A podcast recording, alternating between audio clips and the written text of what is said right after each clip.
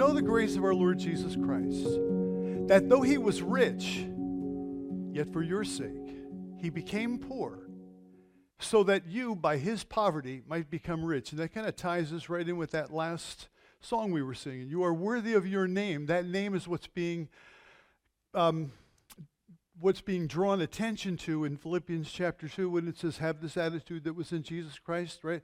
Who being found in fashion as a man humbled himself. Um, and uh, being found in fashion as a man, he humbled himself, became obedient um, unto death, even the death of the cross. And for this reason, God has also given him a, a name that is above every other name. So when we're singing that song, You Are Worthy of Your Name, that song is reminding us that Jesus has a name that is above every other name. There have been many great names of people who have done great things along the way, but nobody is even in the same category as our Lord Jesus Christ.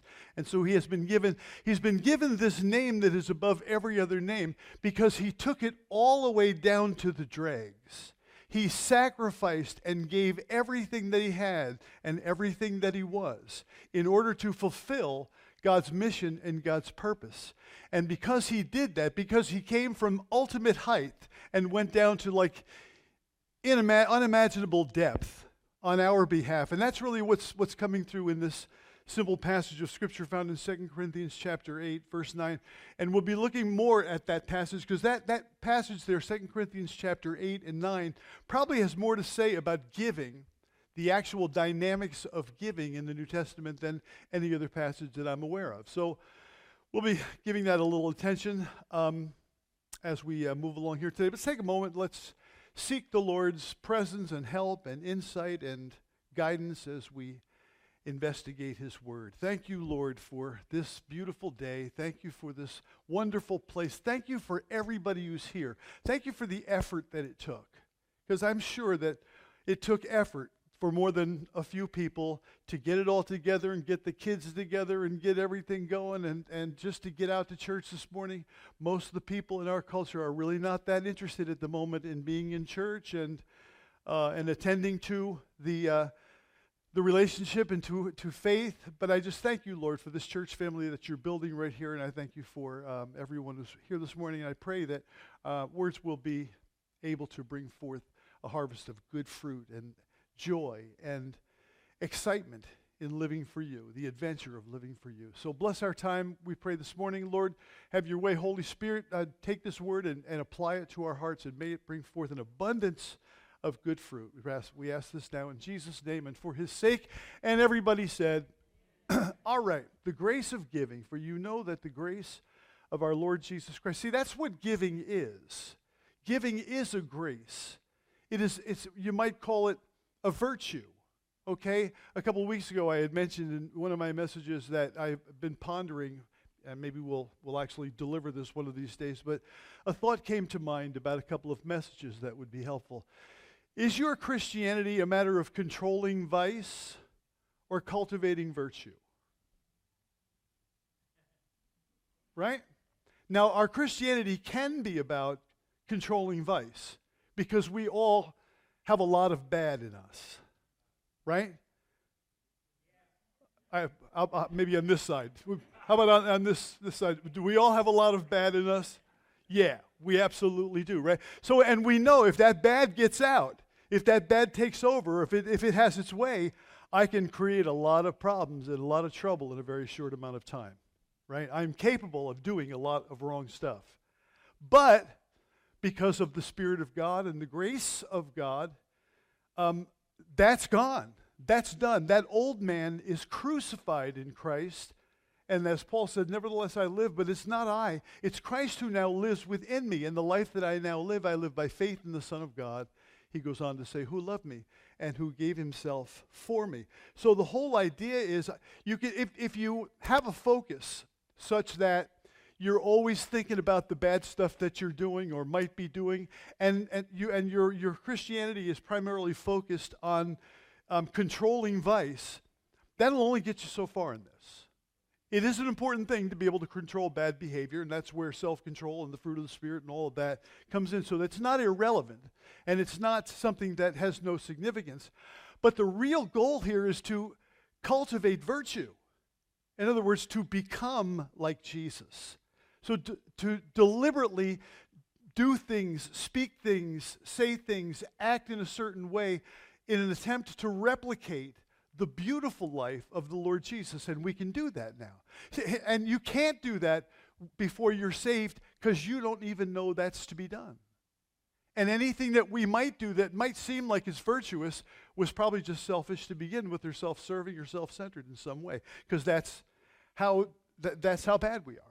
That even when we try to do something good, it's usually got a bad motive to it, some selfish motive to it. So, so um, with that in mind, this, this uh, title, The Grace of Giving, that's what God wants to encourage us in. in. In the New Testament, there is no hard edged coercion in terms of giving. It is all an appeal, an appeal to, on the basis of what God has given to us, what will we give in response to that? How will we, we reciprocate God's incredible uh, gift? Like the very end of this, uh, you know, as you can see, we're in 2 Corinthians chapter 8, and 8 and 9, as I said, are, are very, um, have a great deal in there about giving per se, because Paul was raising up an offering there and he was telling people how he wanted things done.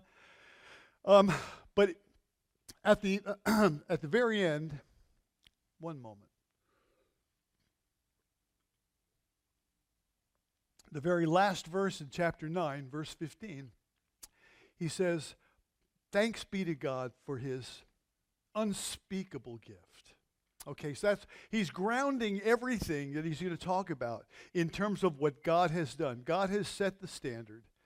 And he says, Thanks be for his unspeakable, inexpressible, or another translation says, just his too wonderful for words gift which is what our Lord Jesus is. So, you know the grace of our Lord Jesus Christ, that though he was rich, yet for your sake he became poor, so that you by his poverty might become rich. So, we've been doing some teaching over the last little while here about giving.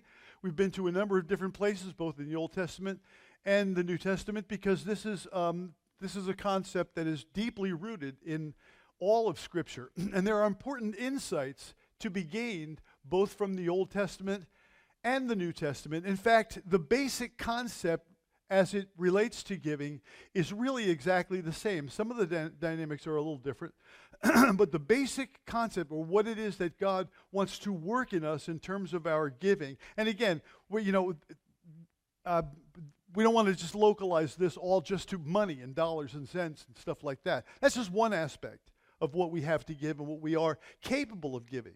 So it's just, it, it's a, a matter of whether or not we are allowing God to cultivate within us a giving heart.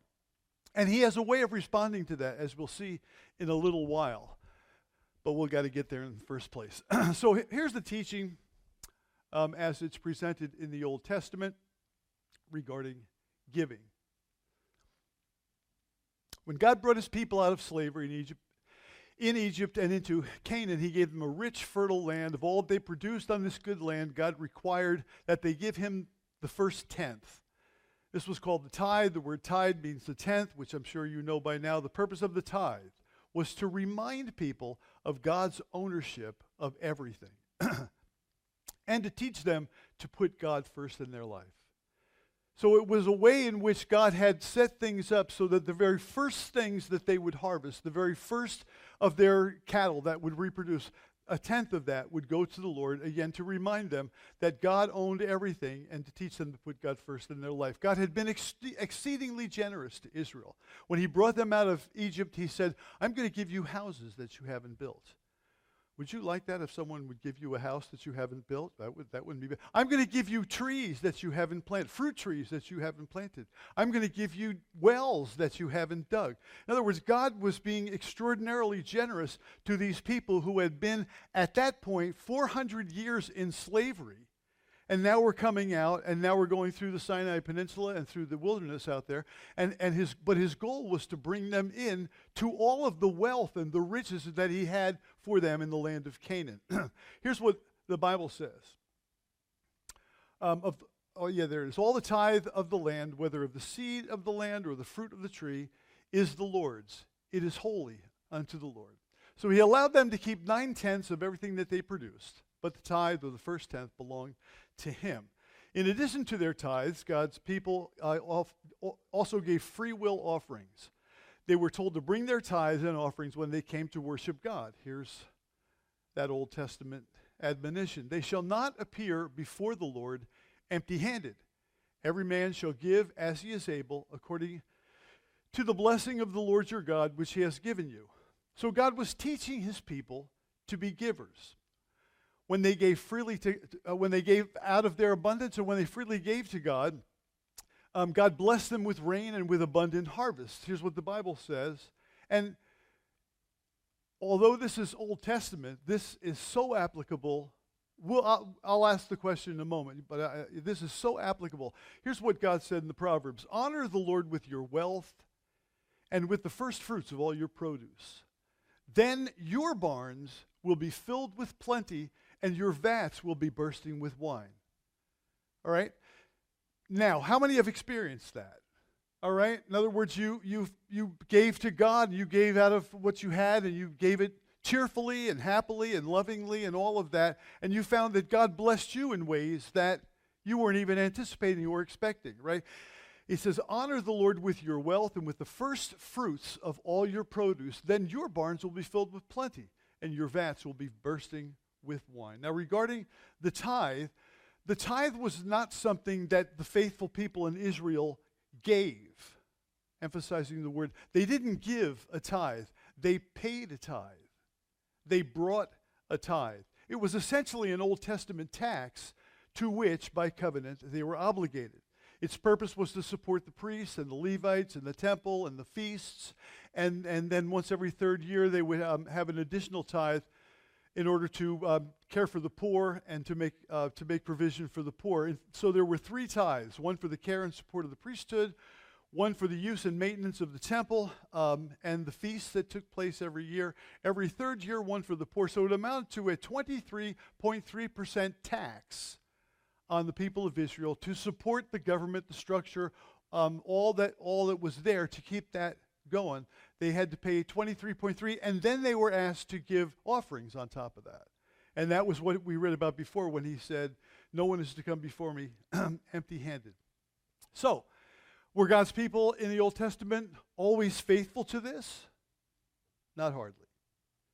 Over time, they had abandoned the practice of tithing, or they started to give kind of, uh, that's the right word, an unworthy tithe. All right, they would bring a damaged, a, a blind animal, or you know, uh, maybe some of the crop that had already you know rotted away, or something like that. But they weren't really giving God their best. And if you think all the way back to the story of Adam and Eve and Cain and Abel, and both Cain and Abel offered sacrifices, but Cain's was rejected and Abel's wasn't. And the difference was that Cain just brought whatever he brought. It was just like, yeah, whatever, I'll give it to God. But Abel brought of the firstlings, it says, firstlings and of the fat of his flock. So he took the very best stuff that he had and he gave it to God, and God accepted that. So, um, over time, as the people failed in their obedience to God regarding this whole tithing matter, I'm sorry, God withheld his blessings. And in the, in, in the particular case of the uh, passages that we'll look at, that blessing particularly was rain. And God had withheld rain, and so they were not getting their, their crops. They were not getting uh, the, the abundant harvest that, uh, that they had desired. And here's what God said He said, Will a man rob God? Yet you have robbed me. But you say, In what way have we robbed you? In tithes and in offerings. What happened when they robbed God? Well, they came under a curse, under God's chastening hand. God said, You are cursed with a curse, for you have robbed me, even this whole nation. When God's people repented, however, of their disobedience and began once again to obey him in the matter of tithes and offerings, God promised to pour out his blessing on them. Here's what he said and I want you to notice in this verse, because there, there's something unique. I think I, I, may have already mentioned it over the course of some of these, mention, of these uh, messages.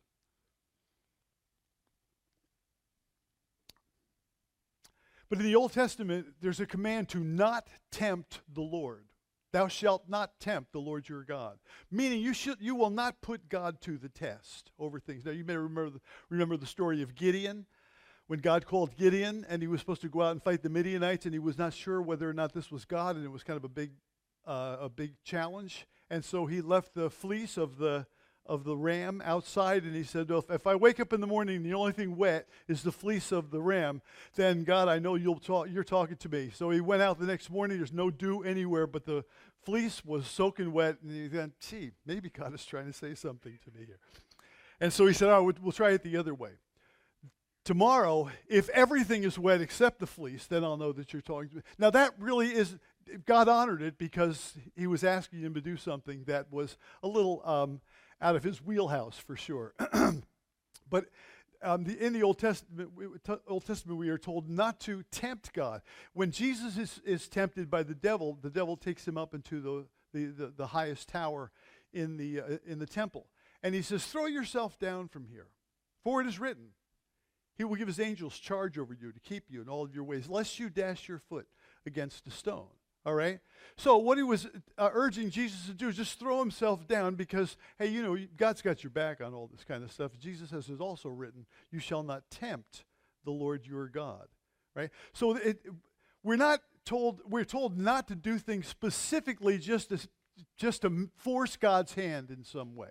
Okay? But here's what God does say to these people in uh, the book of Malachi Bring all the tithes into the storehouse that there may be food in my house, and try me now in this. Other translations will say, and test me now, says the Lord of hosts, if I will not open for you the windows of heaven and pour out for you such blessing that there will not be room enough to receive it.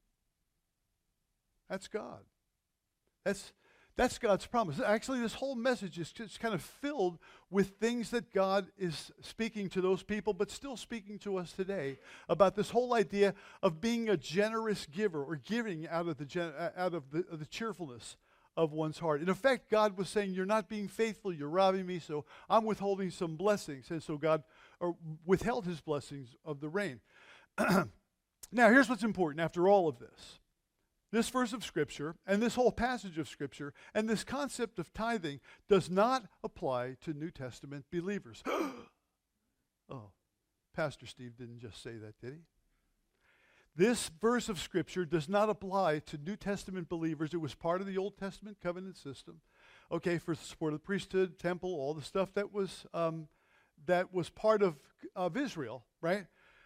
But um, but this whole idea of tithing is not a New Testament concept because there's something deeper that God wants to, to draw out of us, and you can't get it out of a person's life by commanding it or requiring it. There are certain things that only come forth out of our life when God has touched us on, in the deepest part of who we are, and it unlocks that old, you know, like he talks about the heart of stone, right? We, we, we by nature have this stony, hard heart. We're kind of tight with our stuff, and we're not necessarily, you know, too open handed about things because, we're fearful that we, there won't be more or there won't be enough, or, and it's kind of just part of the, of, of the insecurity of life on planet Earth, right? But God is looking to show us that though if, if we live within his structure, if we live within his jurisdiction, everything that we need and much more will be provided and made available to us because he is by nature a generous God. And that's really the, the heart of the whole thing. And that's why the tithing thing, although it was it certainly was um, an, a, a, an important part of the Old Testament, Testament system. But these days, it no longer applies, not in that legalistic type of sense, because God is looking to um, draw something different out of us. He's, lo- he's looking to um, help us to become cheerful givers. However, the thing that's important is that all of these lessons in there they're all truths that are applicable. In other words, the tithe itself and the, the tithe system may not be specifically something that I have to do. But the truths that are behind all that, when God is saying, hey, listen, You get faithful on this thing. You do what I'm what, what what's what I'm putting in your heart to do, and you do that before me. You become that generous giver, and see if I will not open up the windows of heaven and pour out a blessing upon you that you do not have room to receive. Wouldn't you love that? Right? How many have ever experienced that? Okay. And that's what the that's what the Lord is looking to to uh, to inspire us with that whole idea, that kind of a notion of giving. Okay, so here's here's the uh, the, the New Testament. What the New Testament? Oops, where are we there? I don't know where.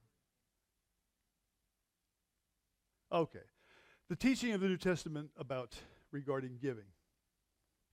On the first day of every week, each of you is to put something aside and store it up as he may prosper. In the New Testament, the idea of giving was meant to be a matter of the heart, not a matter of legalistic obligation.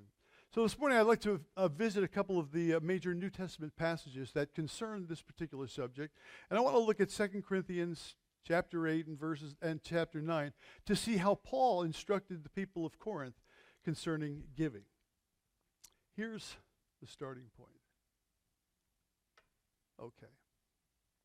We want you to know, brothers, about the grace of God that has been given among the churches of Macedonia. Now, he's going to kind of set them up with this little story. He's going to set the people of Corinth. It's a little bit tongue in cheek, and it's actually kind of, it's kind of humorous, almost.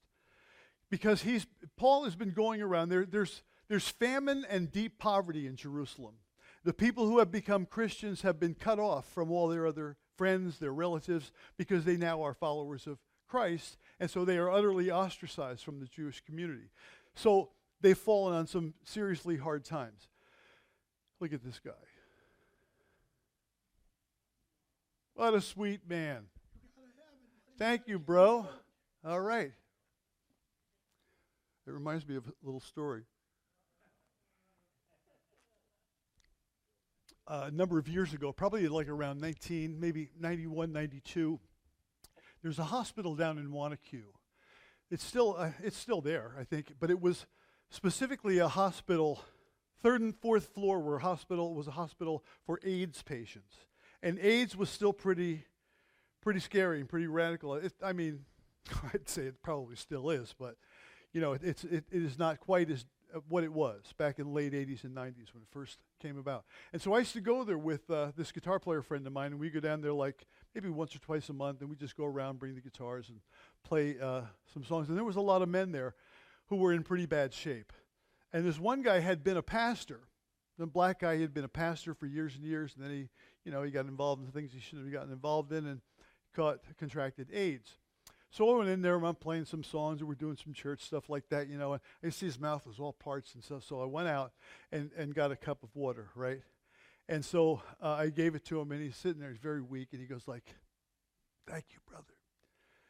And I said, well, you know, I'm only doing it because I'm, I'm, I'm doing it for the reward, that's all. You know, Jesus says, if you give a cup of, cup of water in my name, you will not lose your reward. That's scripture, you know. So th- this guy, right, like, without, without missing a beat, goes, I believe the Lord said cold water.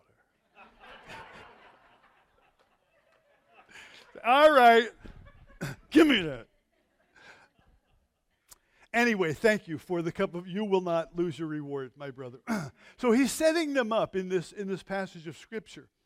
Um, because he's been going around and visiting all these churches, churches that he's planted, churches where he's taught, church, churches that he's pastored, all these churches in the like the Asia Minor, Macedonia area, and um, and he's collecting money, but he doesn't want there to be any kind of coercion. Doesn't want there to be some big fanfare about the whole thing. He's just letting them know before uh, that he comes, before he comes, that he's coming, and uh, so he's writing now to the people of Corinth and he's going to tell them all about what the people of Macedonia have been doing. And the people of Macedonia have been really blowing him away because they, they're very, very poor. But they were just as eager as they could possibly be to be part of this collection, part of this gift. And he wants to use that to be a bit of a, a little goad for these people in Corinth, right? So that they won't, they won't look bad. So here's what he says We want you to know, brothers, about the grace of God that has been given among the churches of Macedonia. For in a severe test of affliction, their abundance of joy and their extreme poverty have overflowed in a wealth of generosity on their part. For they gave according to their means, as I can testify, and beyond their means of their own accord, begging us earnestly for the favor of taking part in the relief of the saints. And this, not as we expected, but they gave themselves first to the Lord and then, by the will of God, to us. All right, so he's bragging on these people from Macedonia. And he's saying, look at these people are dirt poor. They were begging for an opportunity, and I couldn't believe the kind of money that they raised up. And so he's just kind of setting the people of Corinth up a little bit. And a little later on, he's going to say to them, I just, I would feel really bad if I got there and you were embarrassed in some way. You know, so it's, it's kind of a, a funny and, and personal story. But notice the last verse. Okay, that last verse is really where everything starts. Everything comes from that idea. But they gave themselves first to the Lord, and then by the will of God to us. That's the key. God doesn't need your money. God is not broke. God is not stingy. What God wants is our life, our heart, our loyalty, our obedience. God wants us to give our, our ourself to Him because if you give yourself to God, then your money's like, your money will come along with you. Right? But giving ourselves wholeheartedly, and that's really the way it should be because Jesus came and gave himself in totality to us, right? In other words, God set the standard on this thing. He says, "Okay, here's the here's my here's my ante. Okay, what do you got?" Right? So Jesus comes down and uh, like that passage we were thinking about before in Philippians, you know, he being found in fashion as a man, he humbled himself, became obedient unto death, even the death of the cross. Okay? So Jesus gave it all up and so we're we are being encouraged to give ourselves fully to the Lord and fully to the to the will of God for our life. That's where it all starts. The Bible says that we are God's stewards. A steward is one who manages the money or property of another person. As God's stewards, we are accountable to Him for the way we manage the things that He entrusts unto us. And there are few things that have a greater potential to have a hold on our heart and our life than finances. This is why Jesus clearly teaches you cannot serve God and money. He says, No man can serve two masters. Either he will love the one and hate the other, or vice versa. But it is not possible to love two masters. So how do I how do I make it clear that money is not my master?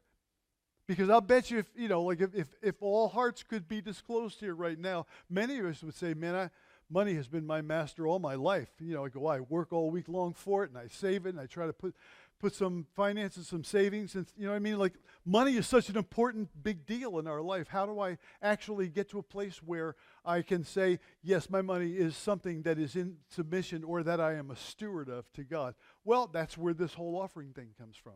This idea of taking something every first day of the week and putting it aside and uh, and rendering it to the Lord. So in this lesson, we're going to learn how to be good stewards here this morning, to be able to take the things that God has given to us and make them available to Him. The great principle in the Bible, here we go.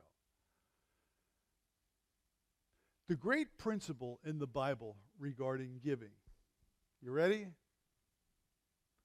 When we give to God, God gives to us. Not very complicated, right? It's pretty simple math on there when we give to God, God will give to us. Here's what the, the Lord Jesus says regarding this very thing Give, and it will be given to you. Good measure, pressed down, shaken together, running over. He's, he's laying it on thick here, right?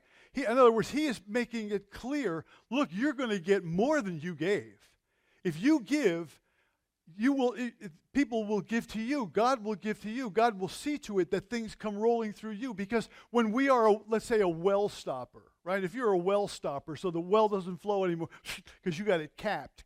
Nothing nothing can flow out. That that oftentimes can be can characterize the way that we actually live our life. We're like, you know, guarding every dime and every nickel and every penny, right? And and God can't allow the the um, the flow of things to happen there because I'm I'm the guy that said I'm the gatekeeper, I'm the well stopper. But as we learn to be cheerful, cheerfully generous about things like that, then God can just allow more and more things because He knows they're not going to they're not going to destroy you. They're not going to wreck your character or wreck your life. And so this is the this is the great truth of the Bible, as simple as it could possibly be. When we give to God, God gives to us. Jesus says, "Give, and it will be given to you, good measure, pressed down, shaken together, running over, will be put into your lap. For with the measure you use, it will be measured back to you." That's the principle. That's the concept, right? That God is waiting to see. Okay, here's what He put on the table. Let's see how Let's see how they react to that. There's a, a, a little phrase that came to mind while I was just working this message up, and it brought me back to Bible college. We first got saved, and there was a, a guy out there who was the dean of men, and this was one of his famous sayings, but I have found it to be absolutely true. So I want you to think for a second what is your greatest lack in life? What's the thing that you're nervous about not having, or you're not you're you're, you're insecure about having more of that. Maybe it is money. Maybe it's health. Maybe it's any number of things. Here's, here's what the uh, brother Dutka's famous expression was, and, and if you you should write this one down because this is this is really good, right? Whatever you give to God, you will never lack for. That is true. Whatever you give to God. You know, just, just doing some music here this morning. Okay, when I was when I got saved, I was a full-time musician. We played in clubs and all of that, right? But when I got saved, I knew they had to go. So the first week, I think second week that um, we went to church, I took my guitar, I brought it up after, I, I didn't want to make a big th- thing out of it, but I took my guitar, brought it up to the front of the church and placed it on the platform. It was a way in which I was saying to God, this is no longer God in my life. You are God, and I surrender this to you. The funny part about music is that I gave it up. I really yielded it over to the Lord.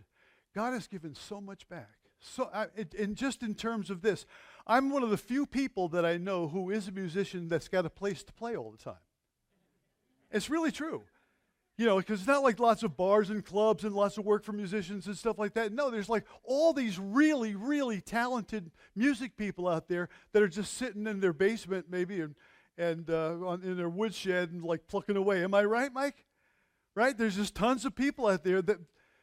And, and, but what I, what amazes me is that I gave it to God. God had, God has given it back in in so many um, so many times over. So whatever you give to God you will never lack for.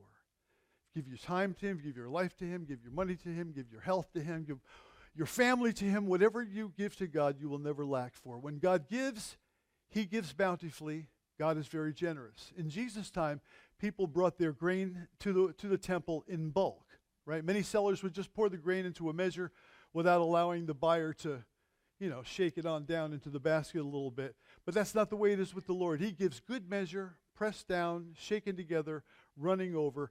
Giving motivates God to give to us. Giving makes it clear that God can give more because then it's just going to keep on it's, it's going to keep on cycling. That's the way it's supposed to work. It breaks down to some pretty simple math. The more we give, the more God gives to us. The less we give, the less God gives to us. I set the standard. That's why there's no need to put a percentage on it, because I set the standard. Okay? Brings us back to the, to the passage in question found in 2 Corinthians chapter 9. Here we go. The point is this, Paul says. And again, he's talking to these people in Corinth, and he's telling them about the offering that was taken in Macedonia and how well these people did and how much they blew him away. And so he's uh, saying to the people in Corinth, I don't want you guys to, uh, to feel embarrassed when I show up. And, and, and as he's teaching them about this whole business of giving, he says, The point is this whoever sows sparingly will also reap sparingly, And whoever sows bountifully will also reap bountifully. Each one must give as he has decided in his heart, not reluctantly or under compulsion, for God loves a cheerful giver. And God is able to make all grace abound to you, so that having all sufficiency in all things, at all times, you may abound in every good work. You see what he's saying? God, God is not going to leave you holding the bag. God's not going to leave you with empty pockets. As a matter of fact, his promise there is amazing. And God is able to make all grace abound to you so that having all sufficiency, that's you and I. In other words, having everything that I need in all things at all times, we may abound in every good work. Move it forward. As it is written, he has distributed freely. He has given to the poor. His righteousness endures forever. He who supplies seed to the sower and bread for food will supply and multiply your seed for sowing and increase the harvest of your righteousness. You will be enriched in every way to be generous in every way. Isn't that like, could it be clearer than that? Right? Listen, God loves a cheerful giver. If you learn to become a cheerful giver, you're going to find that He's a more cheerful giver than you are. That the stuff that's, that, that's rolling through your possession, He's just going to keep restocking the shelf over and over. and Put some new, put some new items up there as well. So in both the Old Testament and the New Testament, both essentially lay down the same teaching. When we give to God, God gives to us. God is not poor, he's not stingy, he loves to give to his he, he loves to give to his children, but we have to meet his condition. And his condition is give, and it will be given unto you. Good measure pressed down, shaken together, running over. It shall be given back to you. So, God tells us to give because his children, because he wants his children to be like him. He wants us to begin to show forth the family resemblance. God doesn't ask to give to, I'm sorry. Oh, I'll do the fresh one.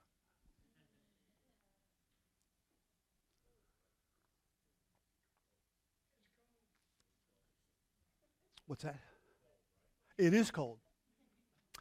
Yes, indeed. okay. God does not ask us to give to him because he's in need of anything. Actually, in the Old Testament, he said, If I were hungry, I would not tell you, for the world is mine and all of its fullness. So it's not as though God is lacking something. God tells us to give because he wants us to be like he is. As a matter of fact, that's the thing that is most pleasing to God. There was a, there's an old um, illustration that I've heard used a number of times, probably used it myself, about the refining of gold and how the, how the refiner knows that the gold is now pure. When you want to refine gold, first you have to heat it up till it melts and all of the impurities will come up. Then the person who is refining the gold can scrape those, those impurities away. But here's how the, the refiner knows that the gold is totally pure because he can see his face reflected in it. And in terms of that being like a, a lesson for us, when God sees his reflection coming up out of our lives, that is, that is what God is looking for. He wants to see that, that because we are created to be exactly like Christ. It's just that we've got all these impurities in there. Can I get a witness on that, right? We got all this, all this junk, all this dross that is kind of like marring the beautiful image.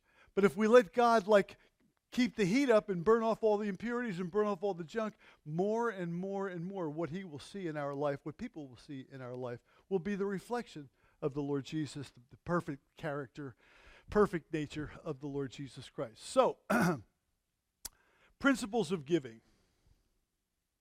We've got four of them here for you this morning. And they are as follows First, give yourself to God. Scripture says they first gave themselves to the Lord and then to us by the will of God. The first gift that God wants from us is ourself. God doesn't need your money. He wants your heart. He wants your love. He wants your loyalty. He wants your obedience. The first order is give yourself to God and then give a portion of what God has given to you. The Christians in Macedonia did just this, and the Apostle Paul commended them for it. Number two, there, give as God has prospered you. In the Old Testament, God commanded his people to give the first tenth of all that they earned to him. In the New Testament, God has not laid down a specific amount in that way or a specific percentage uh, as to how we should give.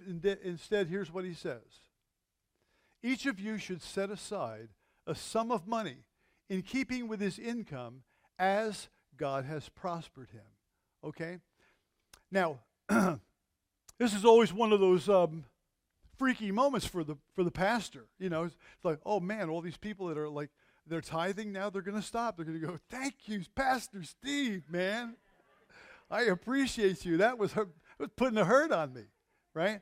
But I, but, but I know that that isn't going to happen. As crazy and as counterintuitive as that is, I know that that isn't going to happen because the Holy Spirit works in this whole thing, and it's the Holy Spirit, one way or another, that gets everything done around here.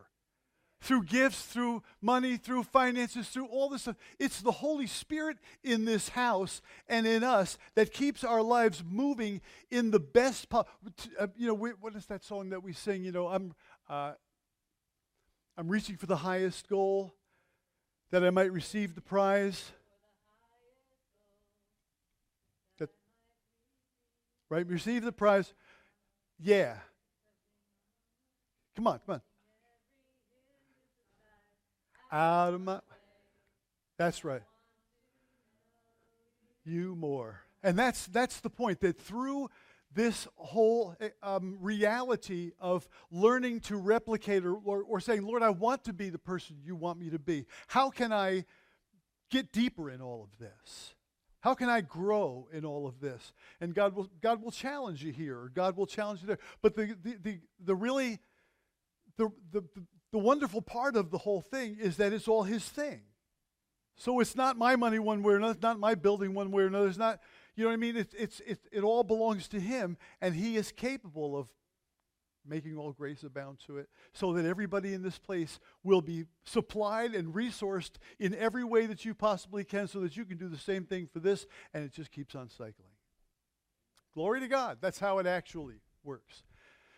So, what percentage of our income should we give? I would say start with about 50. You know, start there, see how that works. No, just I, I do think the tithe is a really good kind of basis. I'll say it that way. I, I think that that idea of 10% is pretty good, a pretty good basis. But again, this is something that you have to think through for yourself, and you don't want to, and you want to do that with a, a generous heart. There was a Christian businessman who had developed a great deal of the heavy earth moving machinery. His name was R.G. Letourneau uh, and, and largely through his equipment, he made like caterpillar style equipment, gigantic earth moving equipment. And, it, and he was very much um, responsible for the victory second world, uh, of the Second World War because of the incredible machinery that he made. he used to, um, he used to, he made a practice of giving 90% of his earnings to God. Yes, I said he made a practice of giving 90% of his earnings to God. One day someone asked him, Mr. Letourneau, is it true that you give 90% of your income to the Lord? He replied, No, I don't give God anything. It all belongs to Him. I just keep back 10%. Right? There's the spirit. There's the attitude, right? God prospered this guy like crazy. Anyway, n- number three is to give systematically. okay, giving is an act of worship and our giving shouldn't be a hit or miss proposition. We are to give regularly, we are to give systematically on the first day of the week when we come to worship God. Here's the relevant passage of Scripture. On the first day of every week, each one of you should set aside a sum of money in keeping with his income. No one is excluded. This applies to old, young, rich, poor, black, and white. Everyone must be involved in giving. The Bible says each one of you should set aside a sum of money in keeping with his income. And then number four, give cheerfully and liberally. Whatever we give to the Lord, He wants us to give it out of a willing heart. God does not want us to give grudgingly. Here's what the Bible says Every man according as he purposes in his heart, so let him give, not grudgingly or of necessity, for God loves a cheerful giver. Smile. Absolutely. We have a privilege of being able to be a part of. You know, you, people will come along and, and they might say something like, hey, I, I got an opportunity. I'd like to get you in on the ground floor. Right? So you, that usually means they're in some kind of a pyramid thing and they're going to invite you to be part of their their you know their sales force or whatever and you know that have if you've had people you know come along your way and that that's fine but people will, will kind of or maybe maybe somebody has a a certain stock that they think is great, or, or, or some kind of a, a new uh, business that they're raising up, or something like that. I want to get you on the ground floor. Just you, right? So it's going to very, very. I'm not telling everybody else about this, but it's to be a good deal for you. You know, we what God is giving to us as believers is the opportunity to be rich in eternity, to be rich in glory, to actually take the things that we have and invest them in this kingdom that He gave His life for. That's what He put on the table. And, and, and, and it's growing. Now it's been growing for 2,000 years. And, and one of these days, the Lord's going to just call it all in. It's going to be done. Jesus is going to come back. We're going to forever be with the Lord. And we will always, always have everything that we that we put into that mix.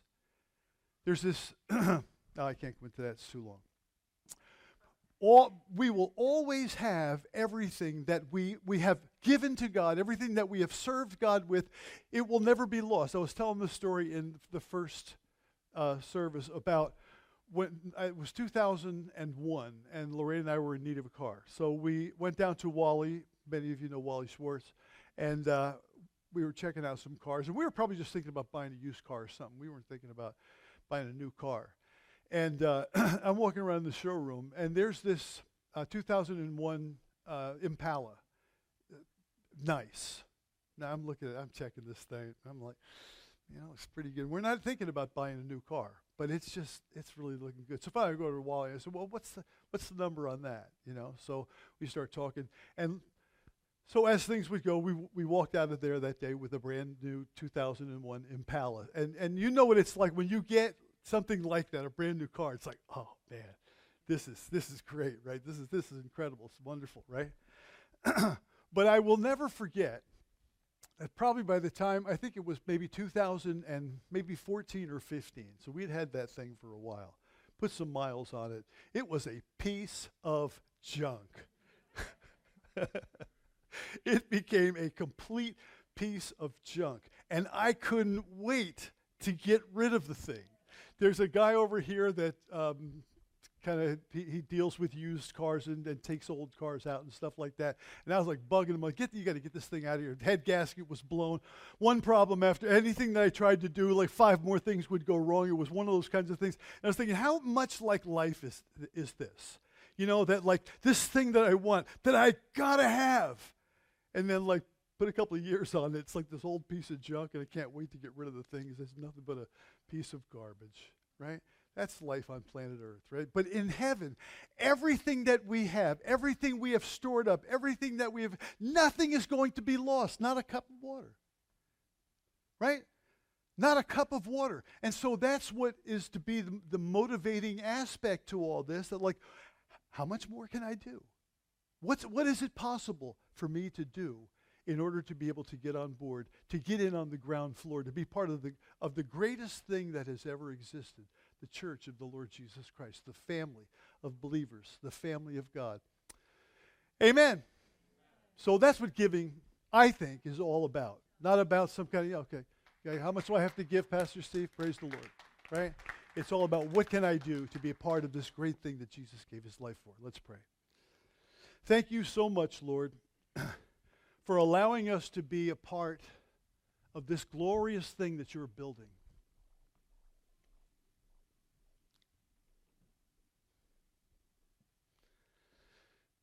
And thank you that everything that we do, every gift that we give, every